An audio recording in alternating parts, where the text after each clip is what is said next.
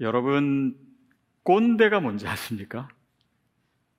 아, 이 단어가요 사실 최근에 와서 좀 의미가 바뀌었습니다. 원래는 어, 나이 많은 남자를 일컫는 은어였어요. 근데 최근에는 어, 자신의 어떤 그런 구태의연한 사고 방식을 남에게 강요하는 그런 사람들을 가리켜서 꼰대라고 합니다. 어, 근데 누가 꼰대인가요?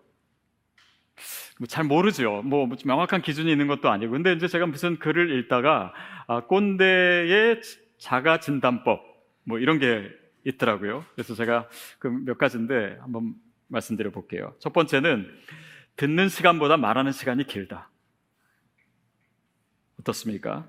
남 생각하지 마시고 자기 생각하세요. 어, 두 번째, 어, 상대방의 말이 끝나지 않았는데 하고 싶은 말이 계속 떠오른다. 막 말을 참기가 힘든 거예요. 말 끊기도 하고 막. 세 번째, 이미 한 말을 세 번 이상 반복한다. 네 번째가 중요한데요. 위의 사실을 본인만 모른다. 세 번을 했는지 네 번을 했는지 나는 모르기 때문에 계속 반복하는 거예요. 자, 그러니까 꼰대라고 하는 것이 사실 말을 많이 하는 거랑 관련이 있는 거잖아요. 근데 사실 말을 많이 하는 이유는 뭐냐면 듣고 있지 않기 때문입니다. 들으려는 마음이 없기 때문이에요. 그 사람이 뭘 말하려고 하는지 관심 있거나 그것을 들을 마음이 없기 때문에 계속 내 이야기만을 계속 하는 것이죠. 근데 그렇게 우리가 듣지 않고 말을 계속하면요. 서서히 내 주변 사람들이 없어지기 시작합니다. 지금은 뭐 내가 뭐 어떤 직위도 있고 또 뭔가 영향력도 있어서 내 말을 들어주는 것 같지만 나중에 그런 것들이 없어지면은 내 주변에 사람들이 남지 않게 돼요. 또 어떤 분은 집에 가면 자기를 반기는 건 강아지밖에 없다라고 생각하신다면 어쩌면 내가 듣는 거에 서투른 것이 아닌가 한번 생각해 보셔야 됩니다. 또 저 같은 경우는 어, 신방 같은 데 이렇게 가서 테이블에 앉으면요. 성도님들 지금 다 그렇진 않은데 되도록 제 앞자리를 피하려고 하는 그 분위기를 제가 감지해요. 내가 뭔가 내가 내가 꼰대가 되어가고 있나? 내가 말을 너무 많이 하나? 한 번쯤 생각해 봐야 됩니다. 물론 다른 이유도 어, 있을 수 있겠지만요. 어, 떤 시니어 분들은 내가 제일 두려워하는 게 사실 꼰대 소리 듣는 거다. 그 말은 뭐예요? 내가 어떤 그런 자기 생각 또 자기의 경험 이런 것들을 너무 어, 과대하게 생각하는 나머지 사람들이 이제는 내 말을 듣기 싫어할까봐 그래서 젊은 사람들로부터 소외될까봐 그들과 말을 섞지 못할까봐 그러니까 이 꼰대라고 하는 그것에 대한 두려움은 외로움에 대한 두려움과 사실은 연결되어 있습니다. 근데 왜 사람들이 듣기를 이렇게 힘들어할까요? 또 왜 안 들을까요? 물론 거기에는 정말 많은 이유가 있을 겁니다. 근데 그 중에 한두 가지만 생각해 보면 듣지 않는 이유는 많은 사람들이요, 자기 외에 다른 사람에게 별로 관심이 없어요. 그러니까 듣는다라고 하는 거는 사실 굉장히 에너지가 필요한 거잖아요. 그리고 주의 깊게 들어야 되고. 근데 그 힘을 쓰질 않는 겁니다. 왜 쓰지 않냐면 또 많은 경우에는 어떤 분들은 어, 이 특히 이제 정서적으로 건강하지 못할수록 대화할 때 다른 사람이 뭘 얘기하는 것보다도 저 사람들이 나를 어떻게 볼까? 내가 말하, 이렇게 말하면 나를 어떻게 생각할까? 어떻게 느낄까? 거기에 온통 관심이 집중되어 있기 때문에 다른 사람들이 뭐라고 얘기하는지 귀에 들어오지를 않는 거예요. 그러니까 나에게만 더 집중하게 되고 내 중심적이 될 수밖에 없는 가운데 남의 얘기가 들리지 않는 것입니다. 어, 우리는 보통 이렇게 어떤 분이 이제 유머 감각이 굉장히 뛰어나거나 이렇게 재밌게 얘기하면은 아, 저 사람 참 매력적이다. 저 사람 참 인기 많다. 좀 부럽다. 뭐 이런 생각 하지 않습니까? 근데 사실은 그렇게 재밌게 얘기하는 분보다도요, 훨씬 더, 그러니까 소통을 연구하는 사람들에 의하면 재밌게 말하는 사람보다 잘 들어주고 내 얘기에 관심 가져주는 사람들이 오히려 더 매력적이고 더 인기가 많대요. 사실 뭐 재밌게 얘기하는 분도요, 저도 최근에 그런 분들 만, 어, 만난 적이 있었는데, 진짜 이렇게 어, 많이 웃기세요. 근데 진짜 아, 한 10가지를 얘기하면 10가지가 다 웃기진 않고, 그 중에 한 뭐 6, 7가지 웃게 되는데, 나머지는 어떻게 하냐면, 제가 웃어야 되더라고요. 그러니까 리액션을 해야 되니까 만나고 나서 왠지 피곤했어요. 그랬더니 아 내가 그 사람에게 반응하느라고 힘들었구나 이런 생각도 했어요. 근데 내 얘기를 들어주는 사람, 정말 내 말에 귀를 기울여주고 어, 나에 대해서 정말 궁금한 것이 많은 사람과 있으면요 시간 가는 줄 모릅니다. 그러니까 거기에서 어, 눈가를 좋아하게 되고 또 매력적으로 느끼게 어, 되는 것 같습니다. 두 번째는 왜 우리가 다른 사람의 얘기를 안 듣냐면 내 생각이 옳다라고 생각할 때 남의 얘기를 잘 안 들어요. 뭐 어떻게 보면 소신이 강한 걸 수도 있고 또 지혜롭다라고 얘기할 수 있고 또 스스로 내가 경험이 많다라고 얘기할 수도 있는데 듣는 사람은 그렇게 생각하지 않을 경우가 참 많습니다. 그러니까 자신은 그냥 남의 의견은 중요하지 않아요. 내 얘기가 중요하다. 계속 얘기해요. 그러나 사람들이 듣지 않아요. 그럴 때 여러분 사람들 눈을 잘 봐야 됩니다. 저 사람 눈에서 영혼이 빠져나가고 있나? 아닌가를 잘 관찰해야 돼요. MC 모임할 때도 마찬가지예요. 내가 이 얘기를 혼자 독점하고 있다면 사람들의 눈을 확인해 볼 필요가 있습니다. 그래서 내가 옳기 때문에 나는 얘기하는데 사람들이 내 말을 안 듣는다고 생각해요. 더, 저 사람이 오히려 더 원망스럽고 저 사람은 귀를 닫은 사람이야 라고 생각하지만 스스로를 생각하지 않아요. 마치 이런 설교를 하면요. 우리는 제일 먼저 내가 떠오르는 것이 아니라 주변에 말 많은 사람 떠오르고 내 말을 안 듣는 사람 떠오르고 그 사람에게 적용하고 싶고 아니에요. 우리는 그것을 내가 어떻게 내 삶에 적용하고 살아낼 것인가를 고민하기 위해서 이 자리에 있는 것입니다. 그래서 그렇게 자기 주장만을 하는 사람들을 가리켜 성경은 지혜롭지 못하다고 미련하다고 얘기해요. 잠언 18장 2절 말씀. 같이 읽을게요. 시작. 미련한 자는 명철을 기뻐하지 아니하고 자기의 의사를 드러내기만 기뻐하니라.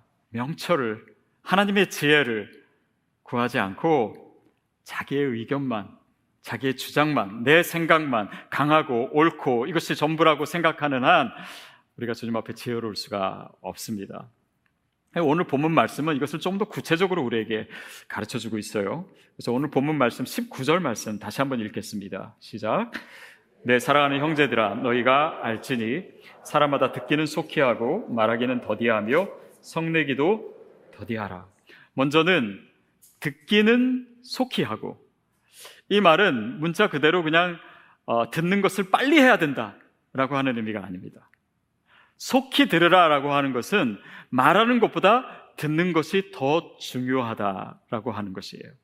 듣기 위해서 더 노력해라, 애써라 라고 하는 것입니다. 왜냐하면 거기에는 많은 이유들이 있어요. 그런데 우리가 듣는 것이요, 사실은 말하는 것보다 더 파워풀합니다. 그것이 또한 말하는 것이 될 수 있어요. 아, 제가 최근에 다녀온 MC 모임이 있는데요. 그 모임에 갔더니 MC 멤버들이 무슨 얘기를 하냐면 우리 MC 리더님은 말을 안 하세요. 하시는 거예요. 근데 뭐라고 하냐면 우리 MC 리더는 딱 두 번만 말하신대요. 시작할 때 시작하자고 마칠 때 마치자고 하고. 그리고 나머지는 그냥 다 들으시는 거예요.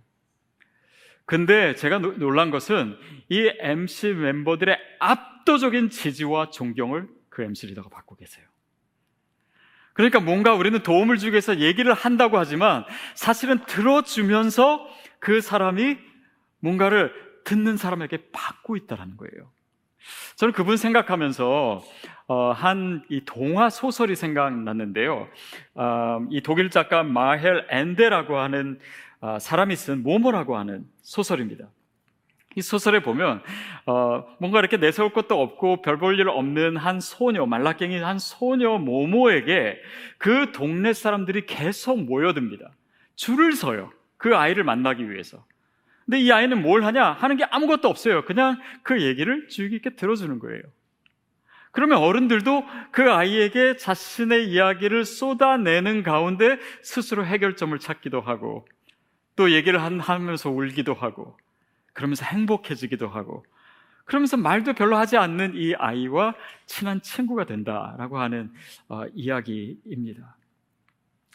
듣는 것, 너희가 듣는 것은 속히 하라라고 하는 것은 사실 그냥 우리의 일상의 삶 가운데 관계 가운데서도 중요하지만 이것이 우리의 신앙에도 중요한 이유는 하나님이 들으시는 분이시기 때문이에요. 그렇죠? 하나님이 우리에게 말씀하신다도 놀랍지만요. 더 놀라운 건 하나님이 내 말을 들으신다라는 거예요.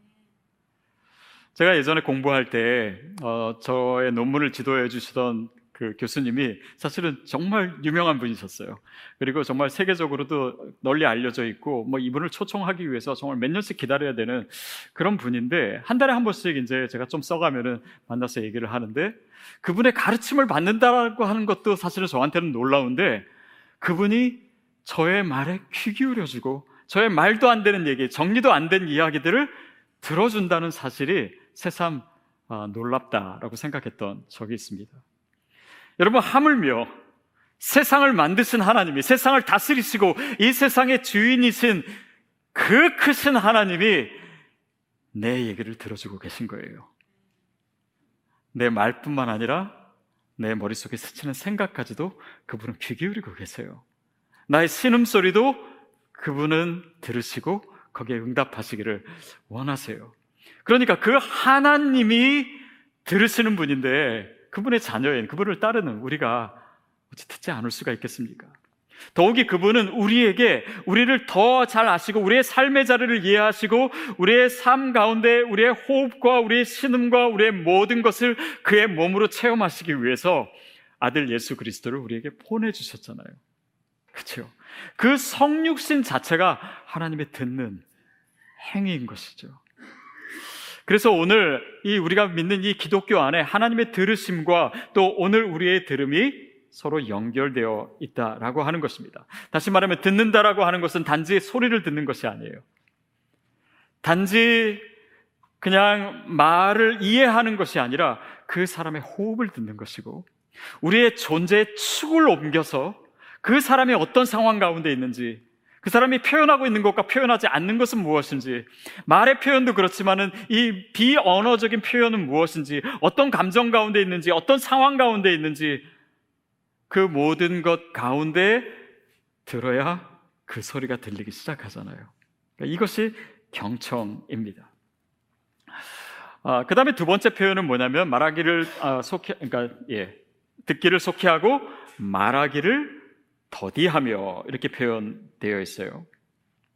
이것은 말하기를 더디하라 라고 하는 건 천천히 말하라 라는 것이 아니라 말하는 것을 스스로 절제할 수 있어야 된다. 또 정리할 수 있어야 된다라고 하는 것입니다. 사실 그래서 듣는 능력은요, 말하는 능력과 깊이 연관되어 있어요. 아, 한 번은 제가 영국에 있을 때, 아, 제 친한 친구가 이제 미국에 있었는데, 어, 저에게 한 분을 소개해주고 싶다고 하더라고요. 그러니까 그분이 어, 미국에서 학위를 이제 그 석사학을 마치고 박사학위를 지원하는데 어, 영국에 아는 사람이 없으니 어, 네가 좀 도와줄 수 있냐? 그래서 그러면 제가 도와드리 내가 도와주겠다고 그렇게 해서 어, 했어요. 그분의 연락처를 받았어요. 근데 제 친구가 한 가지 저한테 주의사항을 주는 게 어, 그분이랑 대화하다 보면 네가 거짓말을 해야 될 수도 있다. 그래서 그게 무슨 말이냐? 그랬더니 네가 대화를 해보면 안다. 그러더라고요.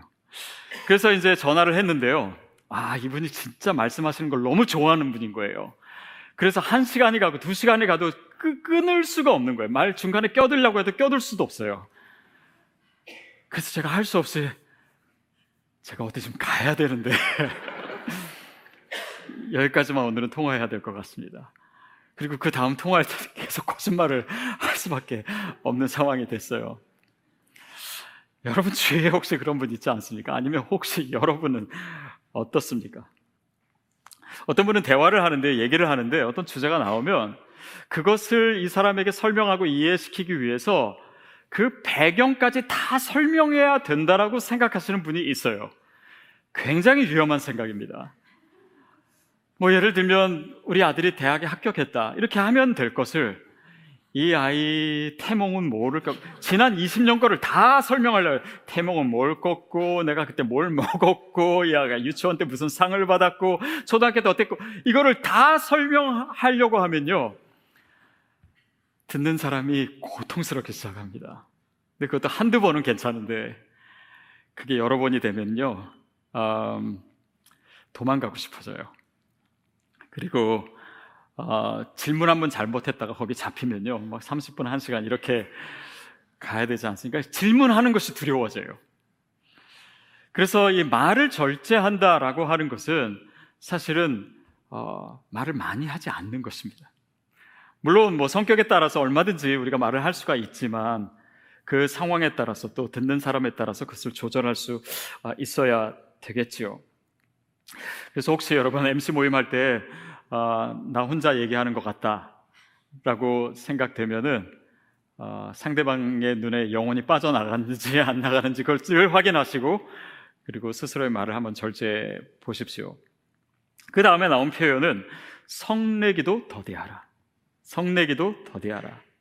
어, 이 구절, 이 표현은 이 구절의 맥락 속에서 보는 것이 좋겠죠. 그러니까 어, 듣는 것을 속히 하고 그 다음에 말하는 것을 더디해야지 성내는 것, 자기의 템포를 조절할 수 있습니다. 왜냐하면 많은 경우 사람이 화가 나는 이유는요, 답답하기 때문이에요. 왜 답답하냐? 남의 말을 들으려고 하지 않고 내 말을 자사는 사람이 듣지 않는 것 같고 그러니까 내가 왜 저 사람이 내 말을 이해하지 못할까? 왜냐하면 내가 오라서 물론 경우도 어쩌면 있을 수 있겠지만 내가 듣지 않기 때문에 그 사람을 이해할 수 없는 거예요. 그러니까 이해가 안 되고 답답하니까 화가 날 수가 있는 것입니다. 보십시오. 이 모든 관계 가운데, 이 대화 가운데 사실은 내가 그 사람의 모든 것을 알지 못해요. 그 사람이 보는 것을 내가 다 보지 못합니다. 그 사람이 느끼는 것, 그 사람의 상황, 내가 다 이해하지 못합니다. 그러나 우리는 반드시 그와 대화하기 위해서는 내가 보지 못하는 것, 내가 듣지 못하는, 내가 느끼지 못하는 것이 있다라고 하는 것을 인정하고, 그리고 들어야 돼요. 그러지 않으면 화가 나는 것입니다. 거기에 싸움이 일어나는 거예요. 때는 폭력이 일어날 수도 있습니다. 요즘 우크라이나 러시아 전쟁을 보면서도 그런 생각 많이 하지 않습니까? 아, 뭐 처음에는 아 러시아가 침공해가지고 우크라이나 사람들이 죽고 그래서 아 이건 정말 선악이 너무 분명한 아, 전쟁이다 뭐 이렇게 생각할 수 있습니다. 또 그럴 수도 있어요. 그런데 러시아는요 러시아 나름대로의 논리를 가지고 있습니다. 그렇죠? 뭐 돈바스 지역은 원래 우리 땅이었는데 행정적으로 우크라이나가 뭔가를 잘못해서 거기에 있는 러시아 사람들이 더 고통을 당하고 뭐 이런 이유가 있, 다든지 아니면 뭐 그 키우가 그러니까 우크라이나의 수도가 러시아와 그 모스크바가 그렇게 멀지 않기 때문에 전략적 요충지인데 우크라이나가 뭐 나토 가입하려고 하니까 그러니까 러시아 사람들의 눈에 봤을 때는요 나름대로 논리가 있는 것입니다. 뭐 크림 반도에 물을 대야 되는데 우크라이나 사람들이 막고 있으니까 뭐 그런 이유라든지 뭐든지 자기 논리는 있어요. 누구에게나 있어요. 있습니다. 그러나 중요한 것은 듣지 않는 것이에요.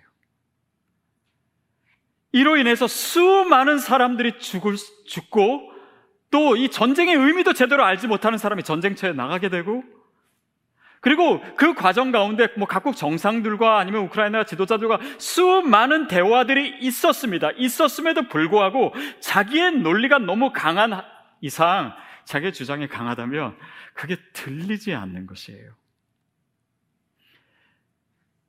이것이 여전히 오늘 우리의 관계와 공동체의 문제일 수 있습니다.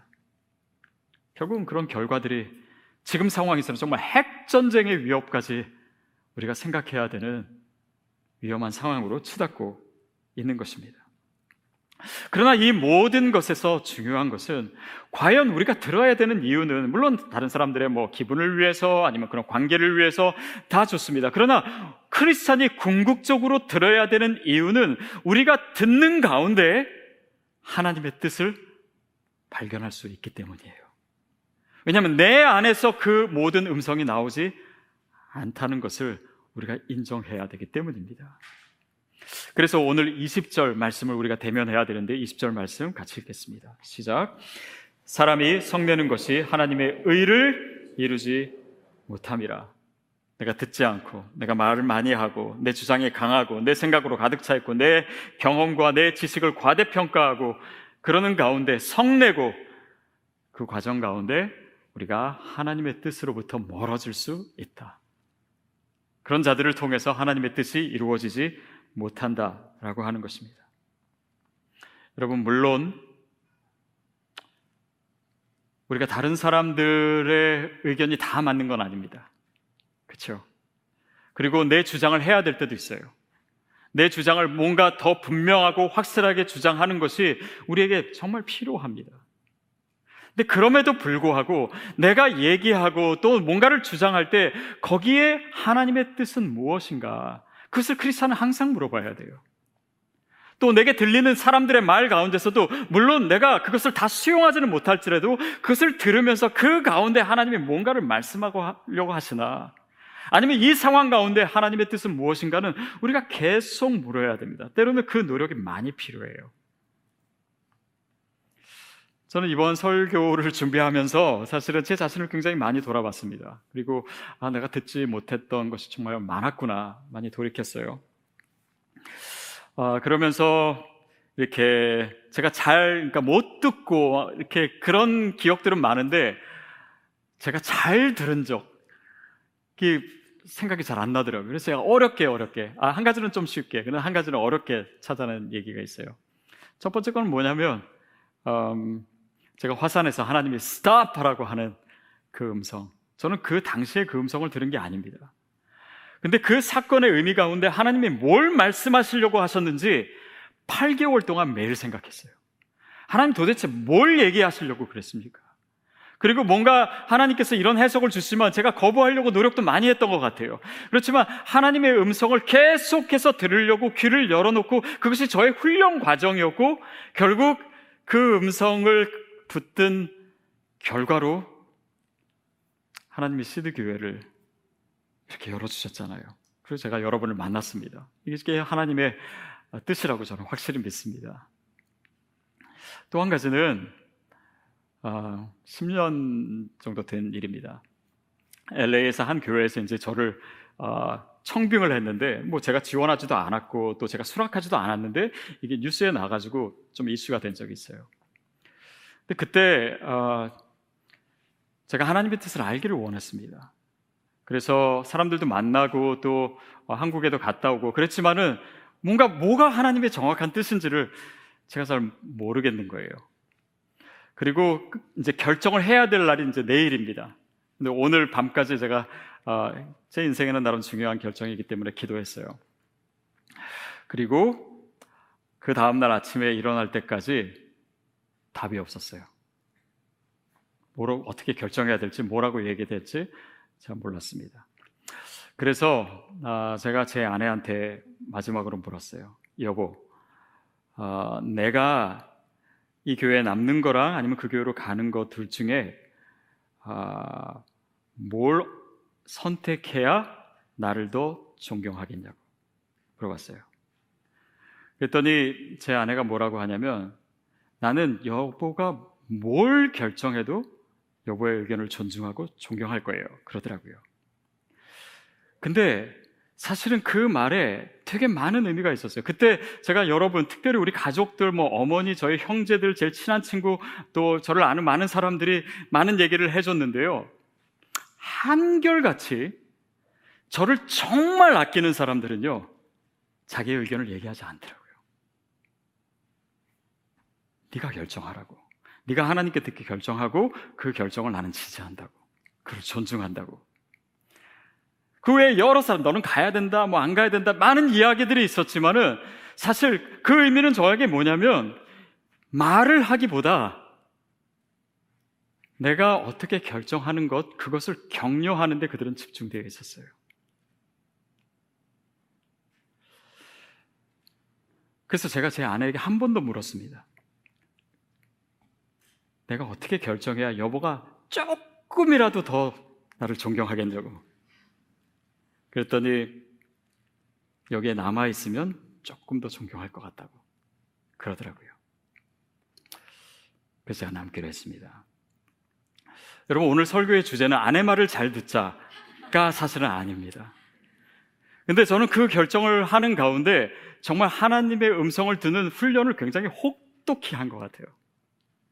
그 과정 가운데 내가 뭘 내려놔야 돼? 내가 인간적으로 생각하는 건 무엇인지, 내 계산은 무엇인지, 나에게 유리하게 생각하고 내 인간적인 그런 계획과 이런 모든 것들을 철저하게 내려놓는, 다시 말하면 내 주장, 내가 옳다고 생각하는 것, 나에게 이롭다고 생각하는 그 모든 것을 철저하게 내려놓는 훈련을 시켜야, 시키셨어야 나에게 주님의 음성을 들려줄 수 있으셨구나. 그것을 깨닫게 됐어요. 그리고 그 자리까지 오니까 백지가 되더라고요. 원점이 되더라고요. 그리고 제 아내를 통해서 하나님이 점을 하나 찍어주신 것이 아닌가. 저는 그렇게 생각했어요. 여러분, 우리가 하나님께 음성을 듣고 또 하나님의 뜻을 알고 때로는 그것이 사람을 통해서 이루어지고 또 상황을 통해서 이루어집니다. 그런데 크리스찬에게 정말 중요한 것은 그 가운데 하나님의 뜻이 무엇인지 귀 기울이는 거예요. 듣는 훈련입니다. 하나님께 듣기 위해서 사람께, 사람에게 듣는 훈련이 필요하고요. 또 하나님께 듣는 것을 통해서 사람에게 듣는 법을 배우기도 합니다. 이것은 우리의 생각보다 우리의 인생에 있어서 너무나 중요해요. 솔로몬이 기브온에서 하나님께 1천 번제를 드렸습니다. 하나님 기뻐하셨어요.